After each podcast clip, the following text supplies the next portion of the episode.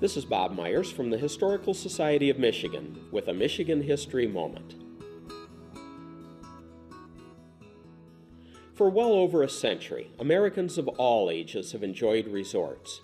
Resorts, however, did not always welcome all Americans. They offered swimming, fishing, horseback riding, games, boating, great food, and fun cottages, but not to everyone. Even in the North, resorts were segregated. Advertising for those playgrounds was specific. No colored and no Hebrews appeared right on the brochures. African American families and Jewish families knew that those resorts were off limits to them. As a result, resorts sprang up to cater specifically to those ostracized groups.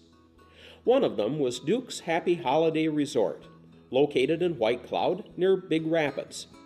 Rufus and Constance Dukes of Chicago opened the resort in 1960. They wanted to raise their children in a small town, not in the Windy City, and offer a getaway opportunity for African American families. Clifford Dukes, one of their children, recalled that most of the families who stayed with us were from the city and had never had a chance to see farm animals up close. The kids loved horseback riding, petting the pigs, and playing with the chickens. One of the children who enjoyed staying at the White Cloud Resort was Michelle Robinson. Her parents raised Michelle and her brother Craig on Chicago's south side and liked to stay in a rustic cabin at the resort.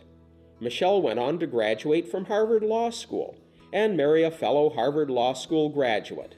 His name? Barack Obama. Michelle loved the Duke's Resort.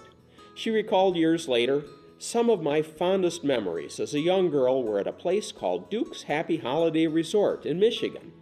For a city girl, it was full of open spaces to run and play games, and an outdoor pool to jump and splash and practice my flutter kicks.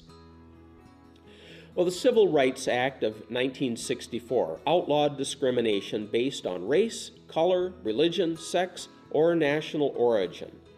Resorts could no longer ban groups of people, so the need for African American resorts declined. Moreover, resorts in general lost popularity as public taste changed. Many resorts closed. Among those was the Duke's Happy Holiday Resort, which closed its doors in 1995. This Michigan History Moment has been brought to you by MichiganHistoryMagazine.org.